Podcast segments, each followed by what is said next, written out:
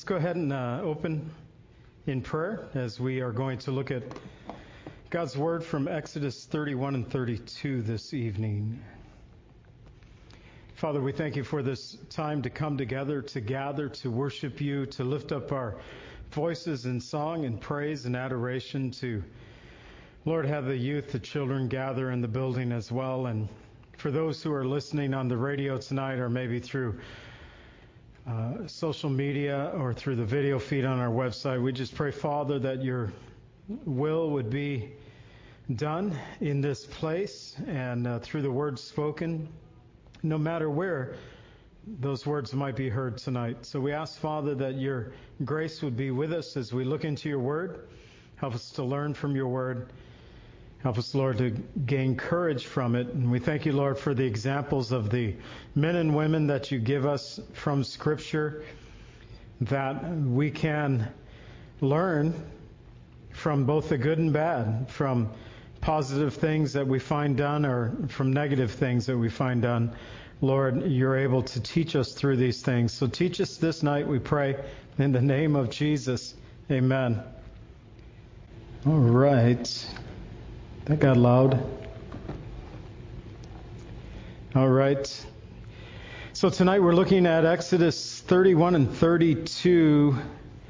And I titled the overall study, If You Will Not Forgive. And these words uh, coming from the mouth of Moses to God. And really, we find that God does a work in the heart of Moses when he says these words. Um, Moses was not challenging God's authority but I believe that God was working in Moses' heart in such a way that we find that someone who did not want to be Israel's deliverer got to the point to where he was willing to have his name blotted out of the Lord's book of life if God refused to continue to go on with Israel. And so it's not that Moses, with these words, if you will not forgive, was threatening God. But I believe it's really exposing the heart of Moses as the spiritual leader that God knew he could be when he called him to deliver the children of Israel.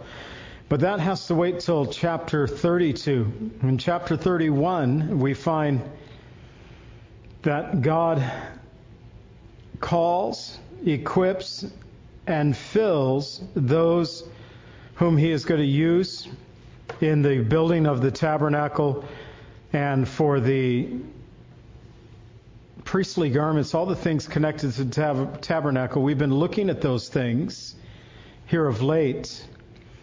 And now he's had the blueprints, the specifications. I've mentioned that in the last few weeks. But now God gives the people who would be in charge. And he actually, I love this, he fills two men with his spirit, more than just two, we'll discover, but names two of the men, fills with the Spirit of God that they might build the tabernacle of God for the people of God. So we find a key verse for me is in verse 13 that says, Speak also to the children of Israel, saying, Surely my Sabbaths you shall keep for it is a sign between me and you throughout your generations, that you may know that I am the Lord who sanctifies you. And so, God reminding them at the end of Moses' time on Mount Sinai, he reminds Moses the very last thing remember the Sabbath. And we'll look at that as we get toward the end of the chapter. We begin in verses 1 through 5. We find in the shadow of God's protection. It might seem an odd name for this section, but it's actually the meaning of Bezalel, the name of the son of Uri, the son of Hur, from the tribe of Judah, who God calls by name and had filled him with the Spirit of God gave him wisdom, gave him understanding and knowledge, all manners of workmanship to design artistic works, works in gold, in silver and bronze, in cutting jewels for setting, in carving wood, and to work in all manner of workmanship. Mike, could you turn this down just a little bit? I'm getting a little echo up here. So, anyways, Bezalel, his name means in the shadow of God's protection. And I, I thought that was kind of unique as I was looking at that this morning, really thinking about it this morning that, well, the names are given by the parents, right? This is something that a parent gives to their child. I, I wasn't very original with my son. I was, uh, my dad was John, I'm John. I named my son John. Didn't do a lot of thinking about that. I just knew if I had a boy, I wanted to name him John. My dad made sure that we didn't have the same exact name, so uh, I have a different middle name than my dad, so I made sure that my son has a different middle name than I had and that my dad had, uh, but not very original in that sense. But Bezalel, it actually means in the shadow of God's protection. And we need to think about this when the parents perhaps naming this man. We don't know how old he was at this time. We do know that when Moses was born, that Pharaoh had decreed that every male child should be killed or cast into the Nile. And thus, amid the Egyptian captivity, Bezalel's parents trusted in God's protection, protective hand over their son's life. It reminds, reminded me of Jeremiah 1:5, a verse that has come to the forefront in our culture today with the what seems to be a coming decision of the Roe versus Wade uh, case from 49 years ago. But Jeremiah 1 5 reminds us God speaking to the prophet Jeremiah here specifically, but I think it can be tied to so many. Before I formed you in the womb, I knew you. Before you were born, I sanctified you.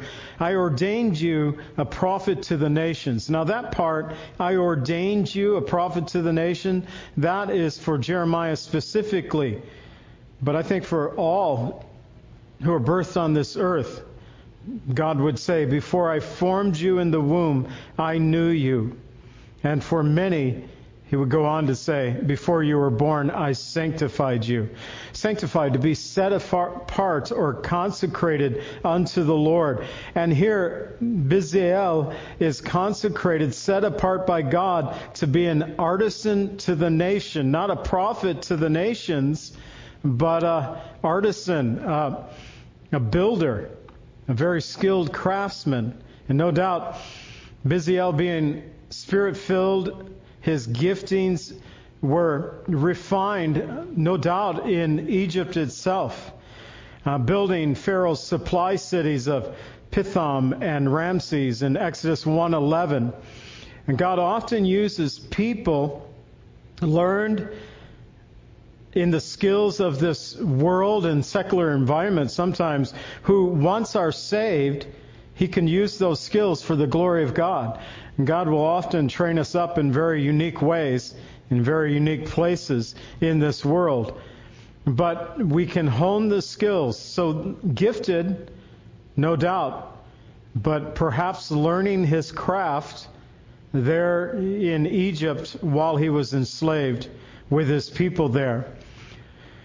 But beyond that, Bezalel was filled with the Spirit of God, filled with all wisdom, understanding, knowledge, and workmanship to lead the building of the tabernacle.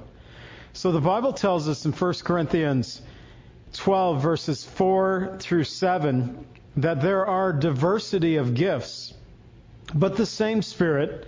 There are differences of ministries, but the same Lord there are diverses, diversities of activities, but the same God who works all in all. But the manifestation of the Spirit is given to each one for the profit of all. So God gifts us to use the gifts that the Lord has given us for the profit of all. For Bezalel, he was filled with God's Spirit, not to preach, not to prophesy, but to build. Some guys, sometimes God calls people to be builders, not just preachers. So Aholiab another gifted artisan that in verses 6 through 11 came along as an assistant.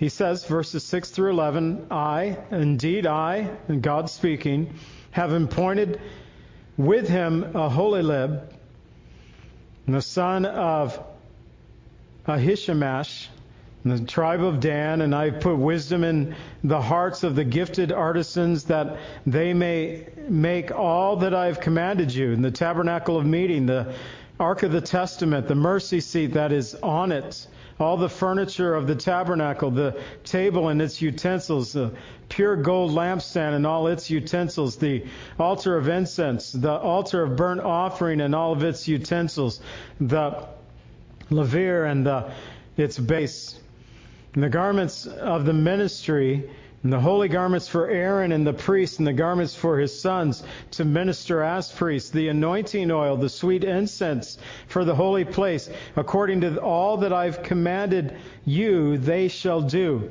So God just didn't give Moses blueprints and specifications there on the mountain.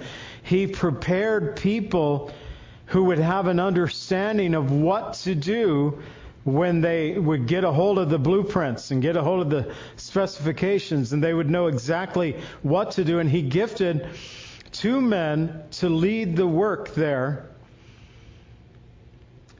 So Aholiab, his name not so impressive like the other name that we learned of in the shadow of God's protection. Aholiab, his name meant father's tent.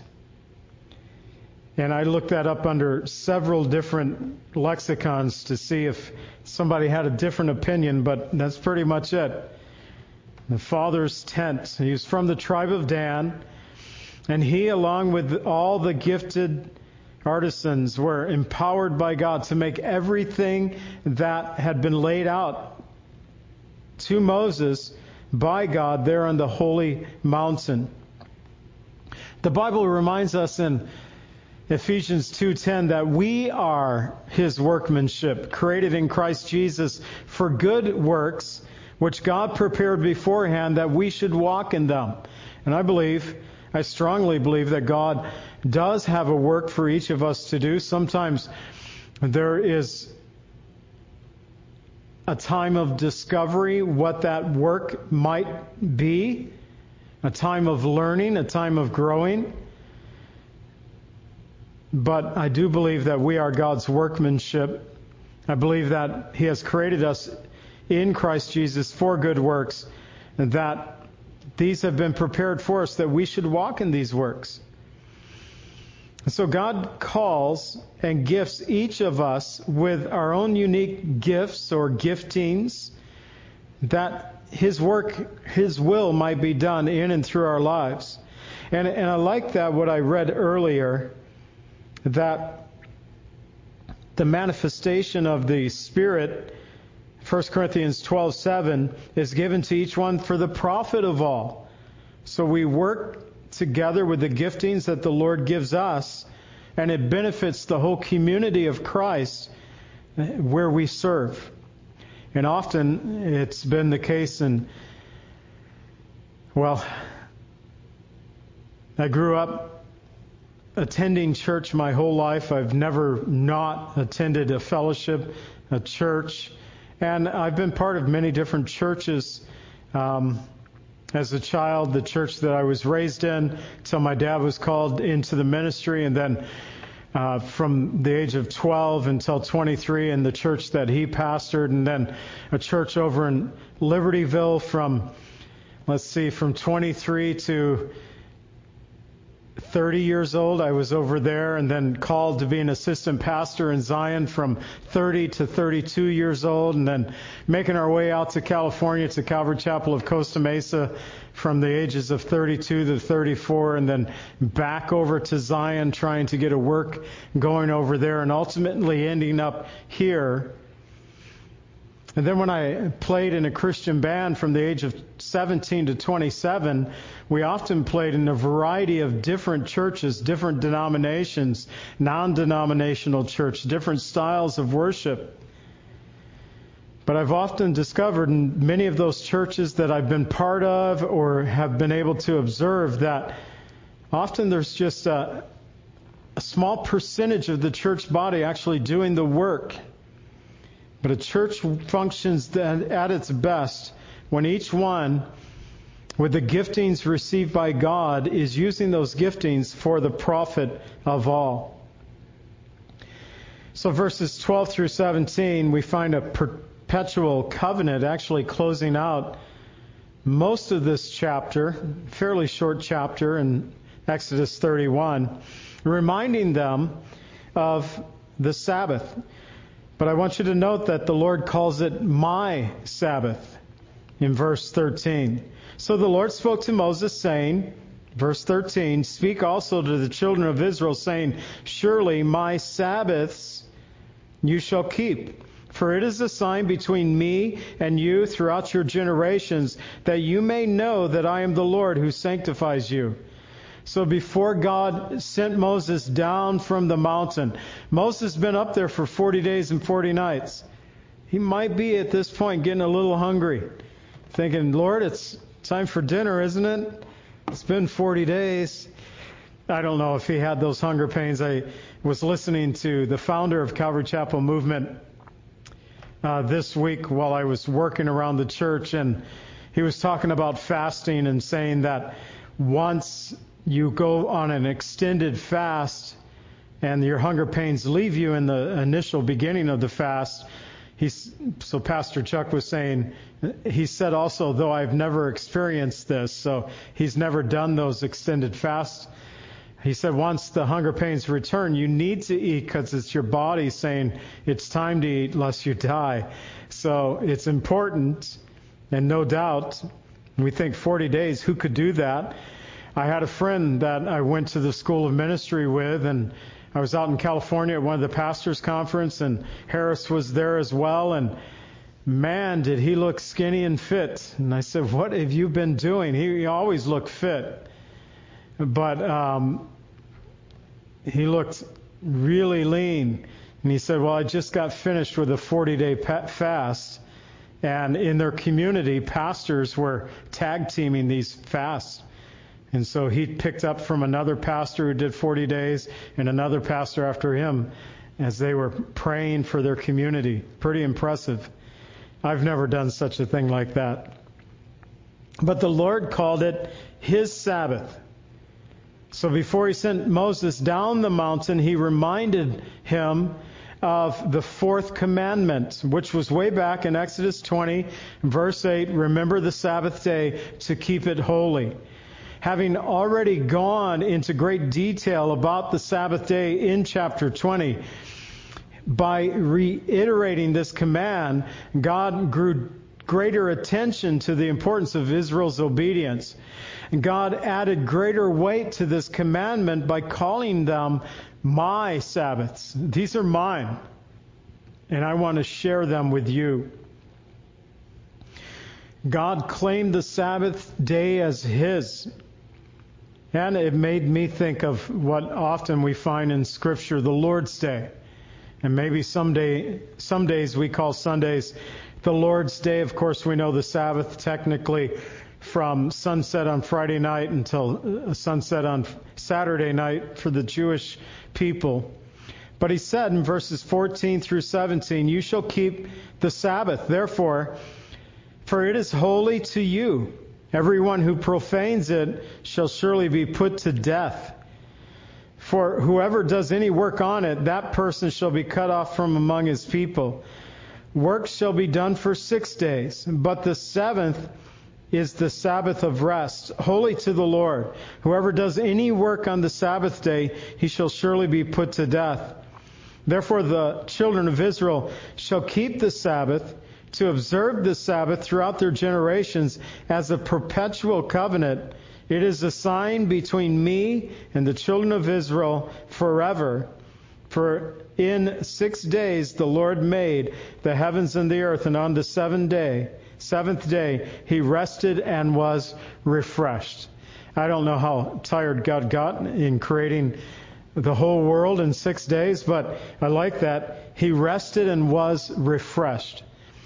I would assume that the Israelis that came out of the Egyptian captivity had never really truly known a day's rest. But here God said, This is a sign between me and you that should be kept for all generations. That the people of God would also rest and be refreshed. And we need uh, refreshment in that sense of being able to regroup, rethink, and start a new week again. But to spend God, time with the Lord, uh, to wait upon the Lord, to anticipate in a week where we might spend the week just toiling and laboring, trying to get the things done that's um, on the schedule in our lives. To take that one day out of the week, to take a break, to wait upon the Lord, to want to hear from the Lord, sometimes can give us fresh perspective that gets us into the next week. So God twice called keeping the Sabbath a sign between himself and the children of Israel. He said it was going to be kept perpetually throughout all their generations. So important was the law of the Sabbath that Sabbath breakers were to be put to death. And today, no one that I know of are put to death for breaking the Sabbath laws today. But many Jews and some Christians do strive to keep this perpetual covenant with God. Sadly, in Jesus' day, the religious rulers turned the Sabbath into a day of tradition, obligation, and burdens. And it was not a day of rest for the people of God. It was not a day of rest and refreshing and worship. Perhaps this is why God said to the religious rulers in Mark 2, verses 27 and 28, The Sabbath was made for man and not man for the Sabbath. Therefore, the Son of Man is the Lord of the Sabbath. As they were complaining to Jesus because his disciples were snacking on some wheat kernels, uh, nothing major. They weren't actually harvesting, they were just pulling a few heads of wheat crushing them in their hand and, and blowing the chaff away to chew on the substance of that wheat. But they were accused of doing work on the Sabbath for doing that. And Jesus responded that the Son of Man is also the Lord of the Sabbath. So, as Christians, I do not believe that we are bound to the Sabbath day. But Paul did teach us this in Romans 14, 5 and 6. One person esteems one day above another, another esteems every day alike. Let each be fully convinced in his own mind. He who observes the day observes it to the Lord. He who does not observe the day to the Lord, he does not observe it. Every day is the Lord's day. And we may have one day in the week that we make special to the Lord, but really Paul talking about the conviction of the individual. But as believers in Jesus Christ, whether we're worshiping or working, we are to observe every day as unto the Lord. Every day is the Lord's day. That's because it is the Lord who sanctifies, who consecrates, who sets us apart for his glory. In 1 Thessalonians 5 verses 23 and 24 it says, Now may the God of peace himself sanctify you completely, and may your whole spirit, soul, and body be preserved blameless at the coming of our Lord Jesus Christ. For he who calls you is faithful and will also do it. The Lord sanctifies us through the blood of Jesus Christ, the empowering of the Holy Spirit. He empowers us, our whole spirit, soul, and body, that we might serve the Lord. And seeing that Jesus has sanctified us, we, in turn, should live for his glory. So, verse 18, closing out this chapter, Exodus 31, in one verse, he says, And when he had made an end of speaking with him on Mount Sinai, God gave Moses two tablets of the testimony, tablets of stone written with the finger of God.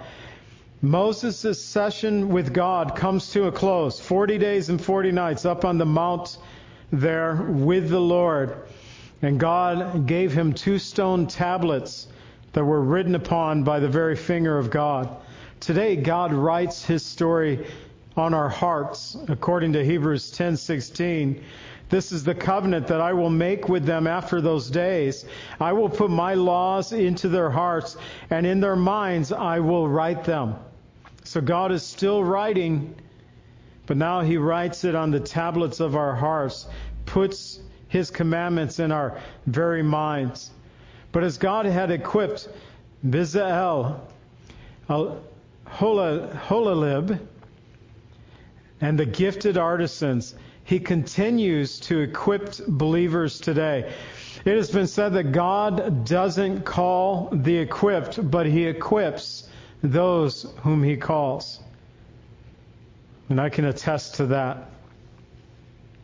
1 Peter 4, verses 10 through 11. As each one of you receive a gift, minister to it one another as good stewards of the manifold grace of God. If anyone speaks, let him speak as the oracles of God. If anyone ministers, let him do it as with the ability which God supplies, that in all things God may be glorified through Jesus Christ, to whom belong the glory and the dominion forever and ever. Amen. In other words, if God gifts us, then we are to use those giftings for His glory and for the good of the brothers and sisters and those who do not even believe. It is the power of God's Holy Spirit that equips us in this life. And we have the promise of God in Acts 1:8 that says, "You shall receive power when the Holy Spirit comes upon you, and you shall be witnesses to me in Jerusalem, in Judea and Samaria, and even to the ends of the earth." So whether a prophet, a preacher, a teacher, an evangelist, a worship leader, a builder, a Sunday school teacher, whatever God has gifted us to be, we all need to be filled with the Spirit of God. We need to be equipped by God for the work and hone those skills, get them better, but use them for the glory of God and for the good of others. I think personally that is such an important part of the body of Christ and the church, coming together to work together, to serve one another, um, and uh, to be that for the body of Christ. To take the weight off of individuals, sometimes who are overwhelmed by the service that they do for the Lord, and to come alongside side others. Sometimes it's training up others uh, to get them into that place of coaching or mentoring. But so important for the body of Christ to work in this way. God equips us, He calls us. He calls us to work for His glory. So, chapter 32, not a beautiful chapter, but a truthful chapter. While Moses is up on the mountain 40 days, experiencing this wonderful, glorious time with the Lord, receiving from the Lord all these things that the God would have for the children of Israel. The children of Israel were, well, the delay of 40 days and 40 nights down in the valley turned into a great depravity in verses 1. In verse 1 it says, When the people saw that Moses delayed coming down from the mountain, the people gathered together to Aaron and said, Come, make us gods that shall go before us. For as this Moses, the man who brought us up out of the land of Egypt, we do not know what has become of him. So again, Moses, he's in a good place. He's in the presence of God. But while that is happening, the children of Israel fell into an inglorious depravity against the Lord. The saddest part that after the people cried out to Aaron to make them gods that might go before them, Aaron participated in their rebellion. I was reading a commentator today who was trying to make excuses for Aaron.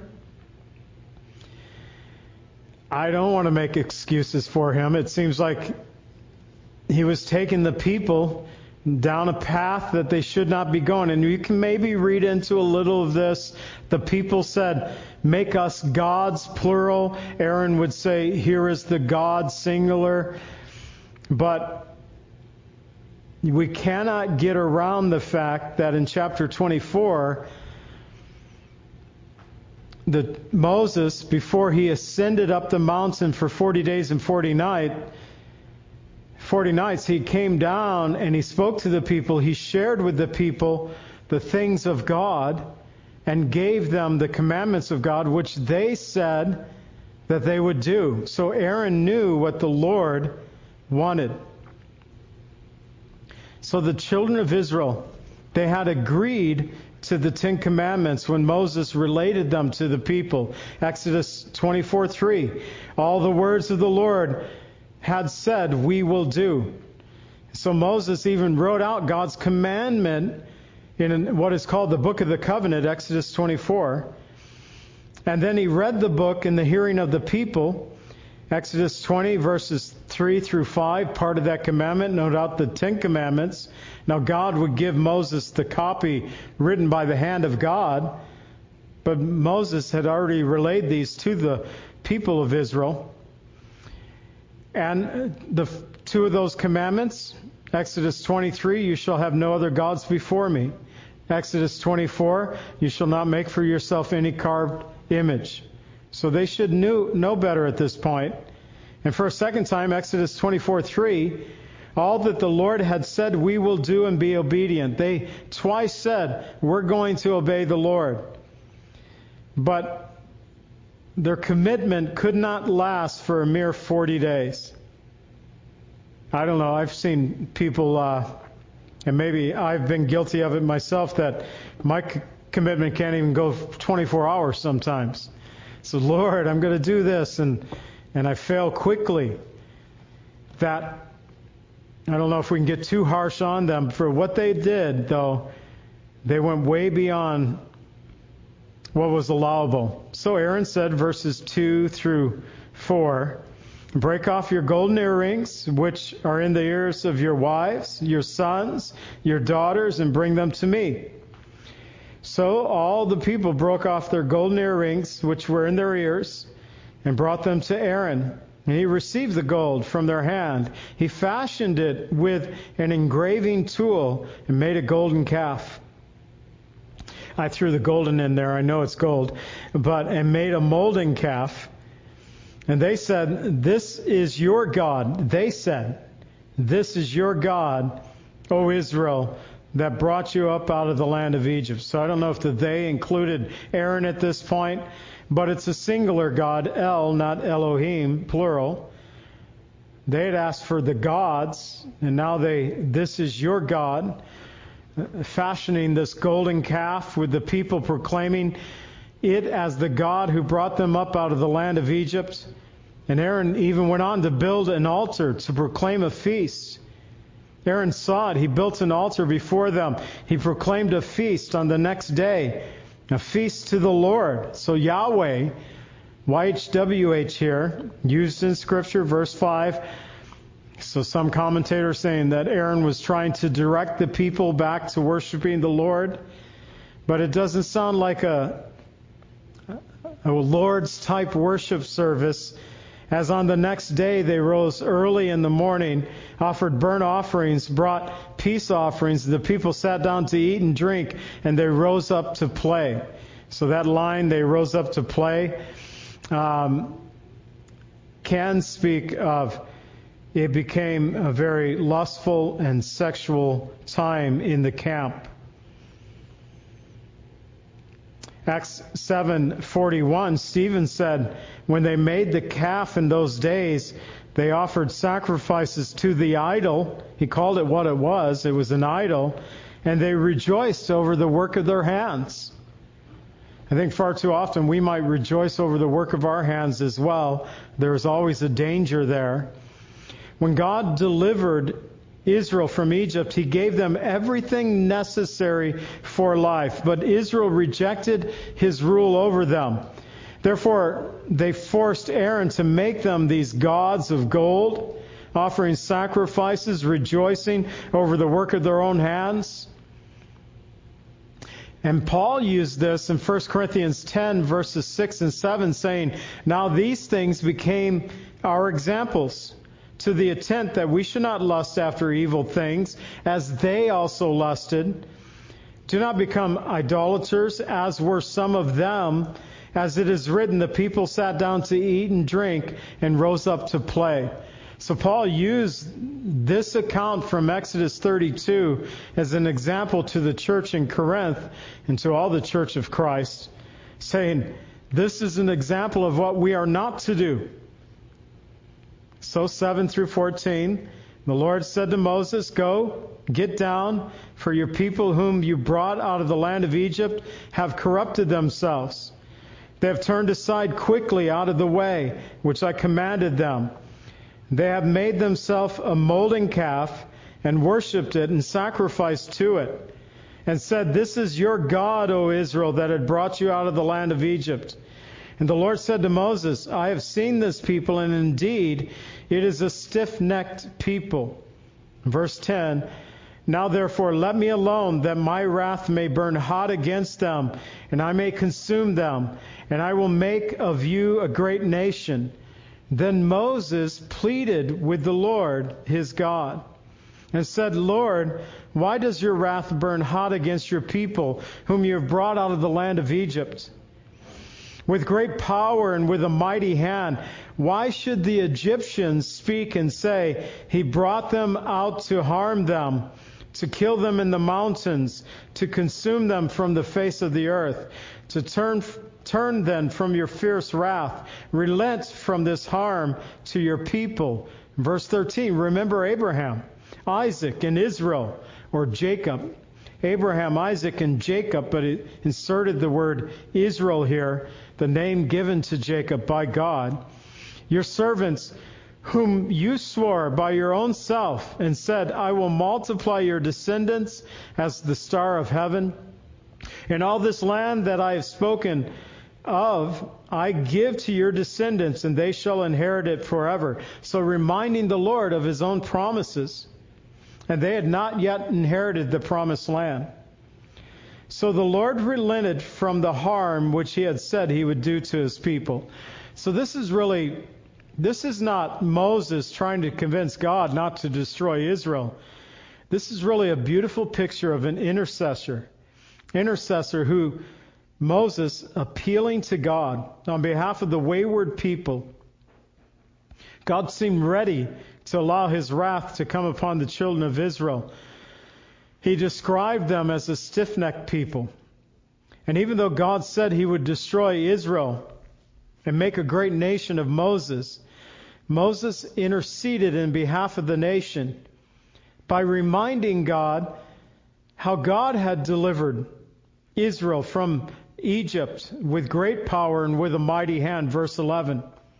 Then Moses acknowledged how bad it would look to the other nations if God then destroyed Israel there in the wilderness and the mountains.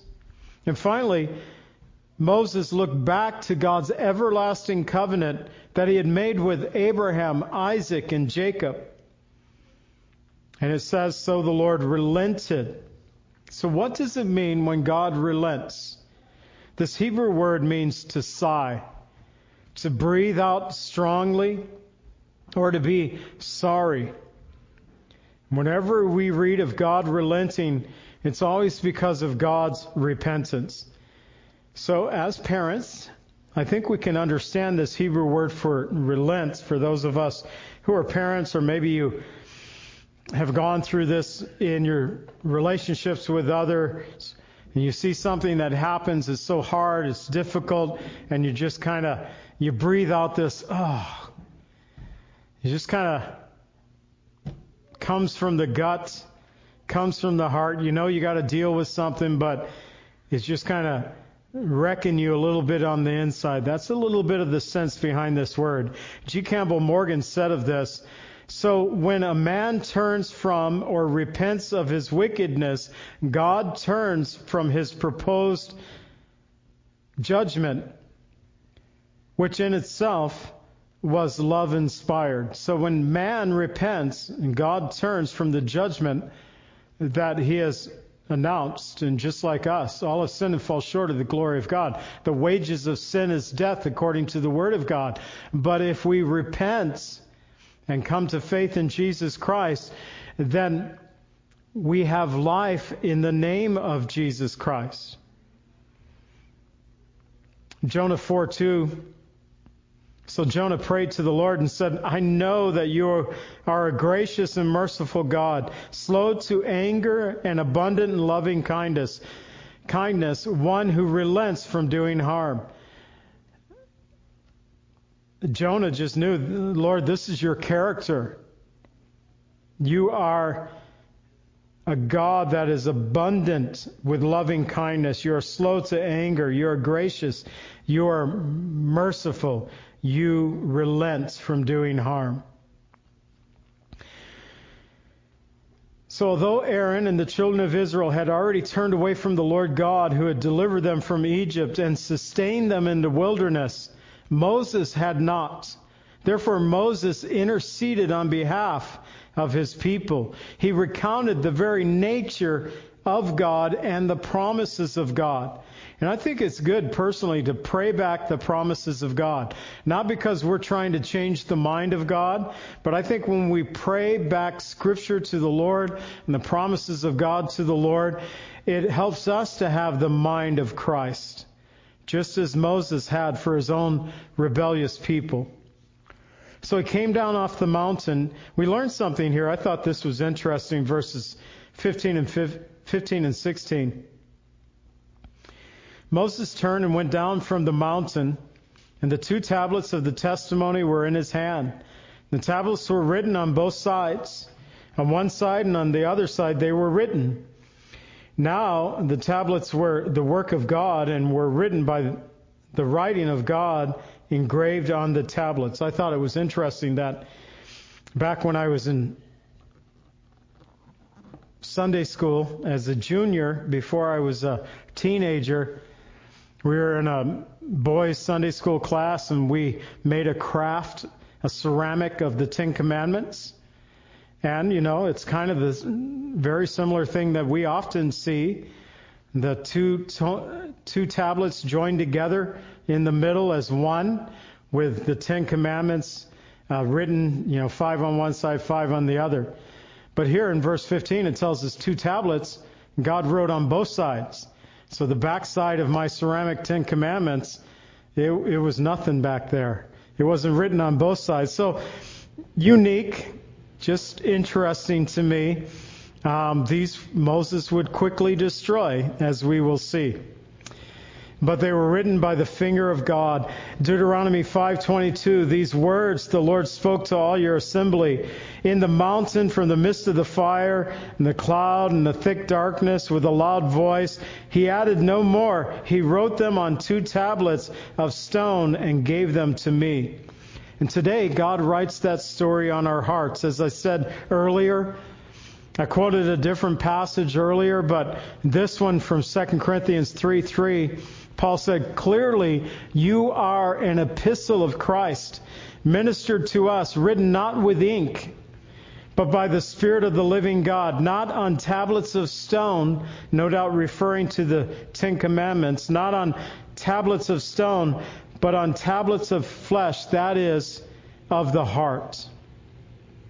So a clear reference by Paul to the Ten Commandments as God wrote on these two stone tablets on both sides, and the commandments of the Lord.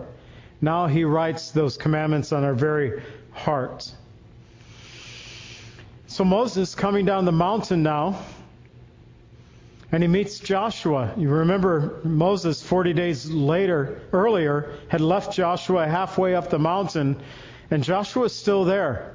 I don't know if he was like hunting and camping for 40 days.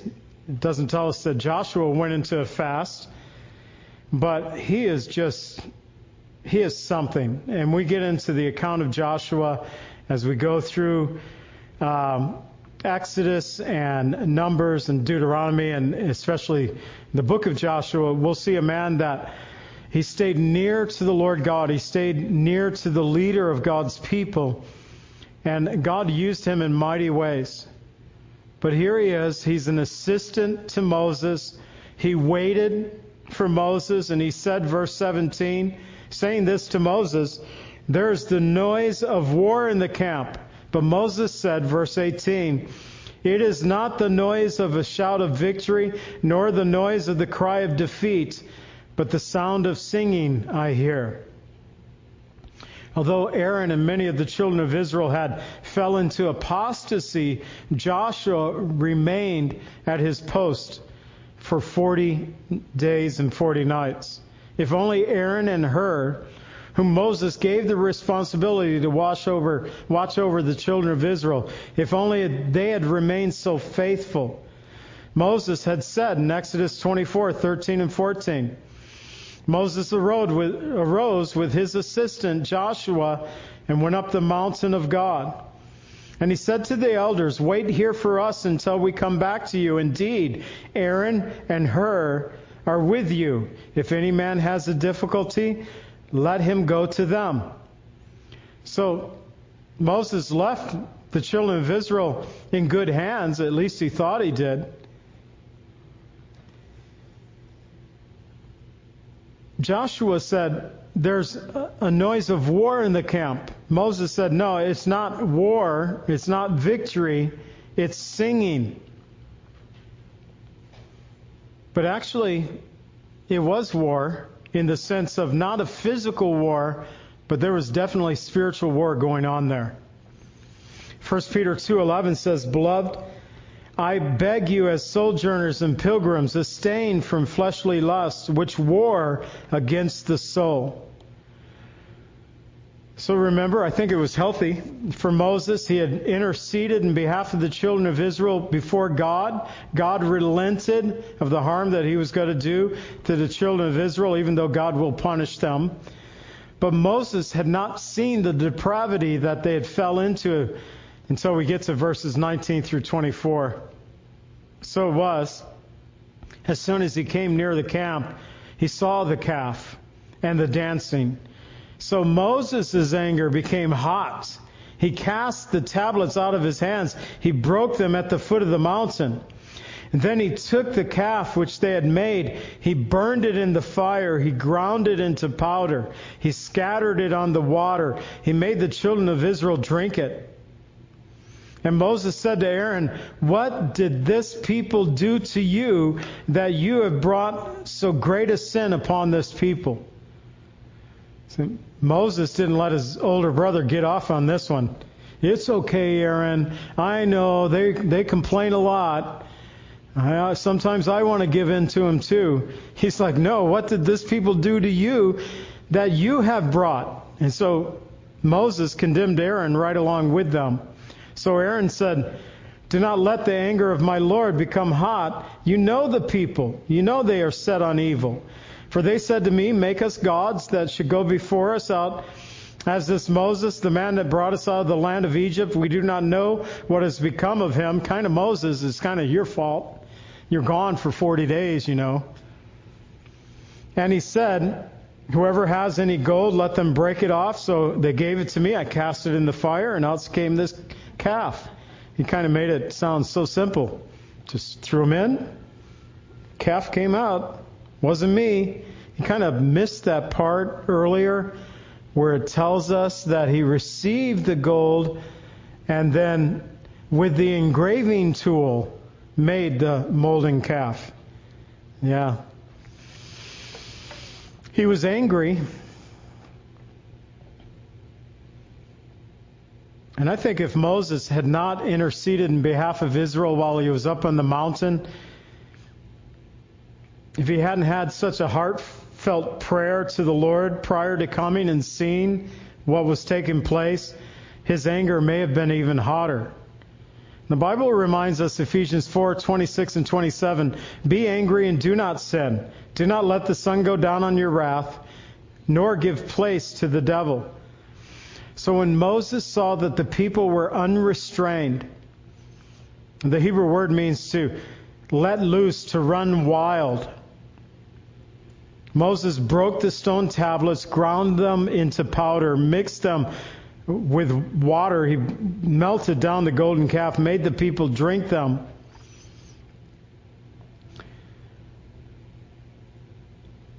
Paul tells us though, be angry and do not sin. Ephesians 4:26. So it is possible to have a righteous anger. He also warns, don't let the sun go down on your wrath. Don't give place to the devil. So even if your anger is righteous, if it's not checked, it can often lead to sin. I fear that we may become angry. We may give place to the devil if we do not deal with situations right away. But sometimes we need to wait before dealing with things. So we need to have wisdom in these areas. The one thing we want to avoid is to allow Satan to have a foothold in our lives. James 1:19 says, "So then, my beloved brethren, let every man be swift to hear and slow to speak, slow to wrath." Verse 20, "For the wrath of man does not produce the righteousness of God." Swift to hear, slow to speak, slow to wrath. We have a population today that every day there seems to be a new thing to be mad about. And we'll have a new, uh, whatever your profile might be on your social media page, and you can be uh, in, go from one thing to the next, one thing to the next, different profiles, all supporting all these causes and then a, a, day will go by, a week will go by, and then you'll have a new cause. Never accomplish anything, by the way. Just a lot of people with a lot of different causes. They get angry about a lot, but I have to say, in their anger, they're allowing, giving place to the devil. And it's an occasion for God to pull us into sin. We could be angry because of uh, the abortion issue that's going on in our nation right now, and, and there is a righteous side of that anger. There are those who are attacking churches, attacking political leaders. Um, someone that we have heard speak on Stand Up for the Truth with David Fiorazo, one of the frequent guests that he has had off and on over the years. Uh, their, abor- their not an abortion clinic, but they fight for life there in Madison, being uh, firebombed this past weekend. There is righteous anger and a right way to conduct ourselves. There's also a cost of sin. Verses 25 through 29. When Moses saw that the people were unrestrained, for Aaron had not restrained them, to their shame among their enemies. People were watching.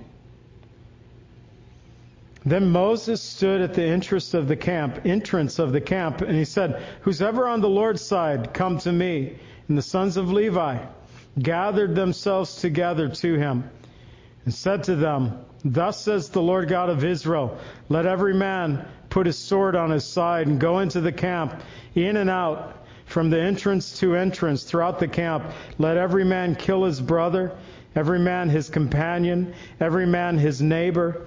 So the sons of Levi did according to the word of Moses, and about 3,000 men fell that day.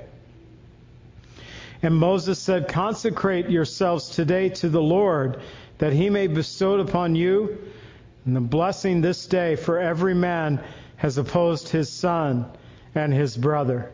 So he called for the people who's going to stand with the Lord. And the tribe of Levi, the Levites came and answered the call. They went out in the camp and they executed nearly 3,000 that day. Romans 6:23 tells us the wages of sin is death, but the gift of God is eternal life through Christ Jesus our Lord. Sin has its cost and they realized the high cost of their sin that day. But for the faithfulness of the tribe of Levi, God set them aside apart from the nation of Israel that they might serve him at his tabernacle.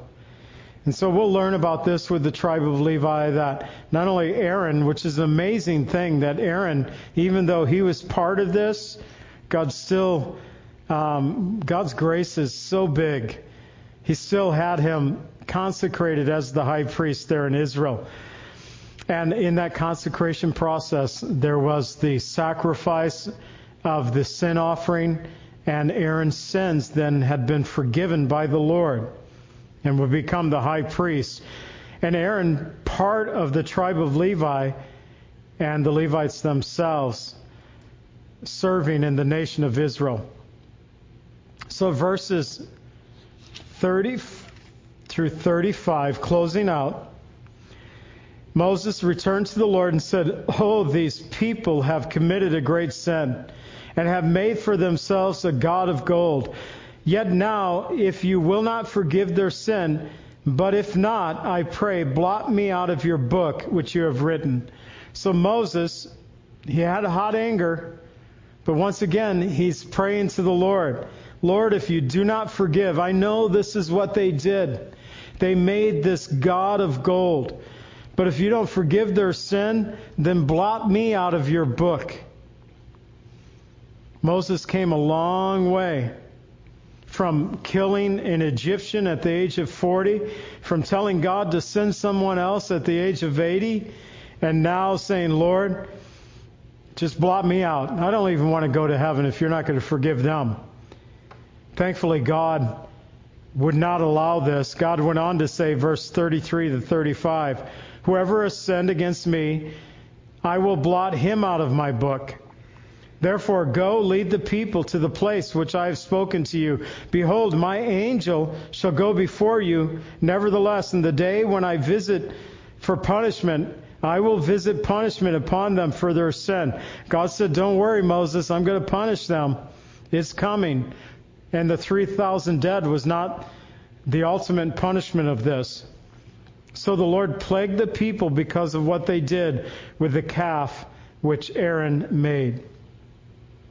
So God let Moses know that it was an impossibility in the sense for him to blot Moses saying, blot my name out of your book. God said, no, each person's responsible for their own sins. Paul had this similar attitude in Romans 9:3. He said, "For I wish that I myself," he just said I wish. He knew it was impossible. I wish that I myself were accursed from Christ for my brethren, my countrymen according to the flesh. Moses called your book. He said, Blot me out of your book. God responded, I won't blot you out of my book. Now, some scholars believe that the book that he was referring to here was in a figurative sense. But we do know that there is a book a book of life that's seen in the book of Revelation, chapters 20, verses 12 and 15. It's mentioned more than this, but these are two verses where it is named. Revelation 20:12 I saw the dead small and great standing before God books were open and another book was opened it was the book of life and the dead were judged according to their works and the things that were written in the books. In verse 15, if anyone is not found written in the book of life, was cast into the lake of fire. So he said, My book. There is a book. He also said, My angel. God first promised to send his angel back in chapter 23 saying, I will send my angel before you to keep you in the way and to bring you to the place that I have prepared, to bring you to the promised land. My angel. Many believe that this is referring to Christ himself going before them in the wilderness. And he referred to the calf that Aaron made.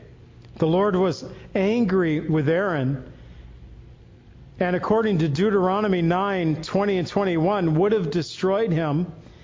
Deuteronomy 9 20 and 21, the Lord was very angry with Aaron, would have destroyed him. And Moses said, So I prayed for Aaron also at that time. Then I took your sin and the calf which you have made, burned it in the fire, crushed it, ground it in very small until it was fine as dust and threw it into the brook that descended from the mountain, made them drink from that brook. But Moses reminded the second generation before they went into the promised land, God was so angry with Aaron, he would have destroyed him. But I prayed for Aaron also. We need to understand that the prayers of others can be so significant in people's lives. To be prayer warriors, praying for the needs of others. You never know what God's going to do because of those prayers. So God's grace. Aaron went on to become, as I said earlier, the high priest of Israel. God is not only a God of vengeance, but according to Psalm 99:8, He is the God who forgives.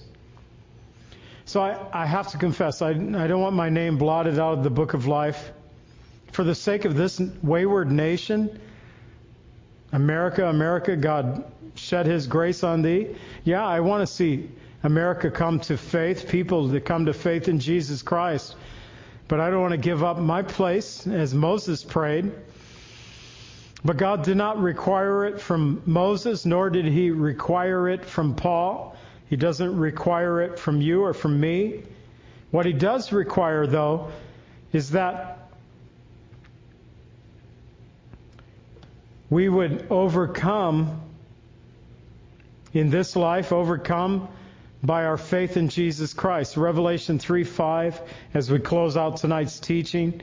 He who overcomes shall be clothed in white garments, and I will not blot out his name from the book of life, but I will confess his name before my Father and before his angels. Secondly, we are to love God and to love our neighbors. Matthew 22, 37 through 40 says, You shall love the Lord your God with all your heart, with all your soul, with all your mind. This is the first and the great commandment. The second is like it. You shall love your neighbor as yourself. On these two commandments hang all the law and the prophets. And though it is through this type of love that we get a glimpse of God's great love that He has bestowed upon us through our intercessor, Jesus Christ. John 15:13 reminds us, "Greater love has no man than this, than to lay down his life for one's friend." And Father, we thank you, Lord, in this account of the of these two chapters tonight, Lord, and not to forget Exodus 31, how you gifted artisans to build the tabernacle and all the instruments and the furnishings of the tabernacle, the clothing for the priests. Lord, you gifted them, you called them. And they were skilled craftsmen, artisans. And yet they were called by you. They were not necessarily preachers, although they may have preached. But Lord, you gift us each one in different ways. Help us, Lord, to use those giftings for your glory. And with the golden calf, Lord, it reminds us of how quickly we can stray away from you when we get out of the routine of life. For them, the routine was seeing Moses before them, leading them. But with Moses being absent, it makes me think of people who are absent from the church. They stop going to church. Many have over the last couple of years. And they fall into depravity. And yet, Lord, you can redeem, you can forgive, even those who commit great sins, like I believe Aaron did here, and how he led and participated with the people. Still, your blood covered him. He was forgiven, and he became the high priest of Israel. So, Lord, we too are people who are prone to sin, but your grace is big, your mercy is great. Forgive us, Lord, I pray. Help us to serve one another, being filled with your Spirit. We ask in the name of Jesus. Amen. Let's go ahead and stand. Be praying for uh, Calvary Chapel Oak Grove. Some of the guys from our church. We're going up to the men's retreat on Friday and Saturday.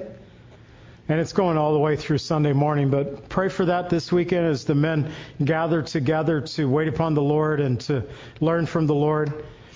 And then Sunday here at the church, we're continuing our journey through the chronological journey through the Gospels. So uh, this coming week, we're going to be looking at probably a bit of all four Gospels as we uh, begin to learn about Jesus' time up in the Galilee as he began to minister to the people there. And we'll find ourselves uh, beginning there in Nazareth and the call of God that comes from, we find it in Luke chapter 4, but the call comes from Isaiah chapter 61. And the Spirit of the Lord is upon me, has anointed me. And uh, Jesus proclaims those words to the people of Nazareth there in the synagogue of Nazareth. Though he is rejected by them, he is received by many. And so, look forward to being with you either here through our social media page. I'll just uh, throw it out there. I learned Sunday. We have a podcast now, so if you want to look us up, um, tonight's message will be in the podcast. And if you look up your podcast, whatever device you might have, Android or an Apple, look up the Cleansing Word Podcast, and you'll find us there. Cleansing Word Podcast, Little Dove and you'll find us there. Pray that God would bless you and keep you, that his face would always shine upon you and give you peace. God bless.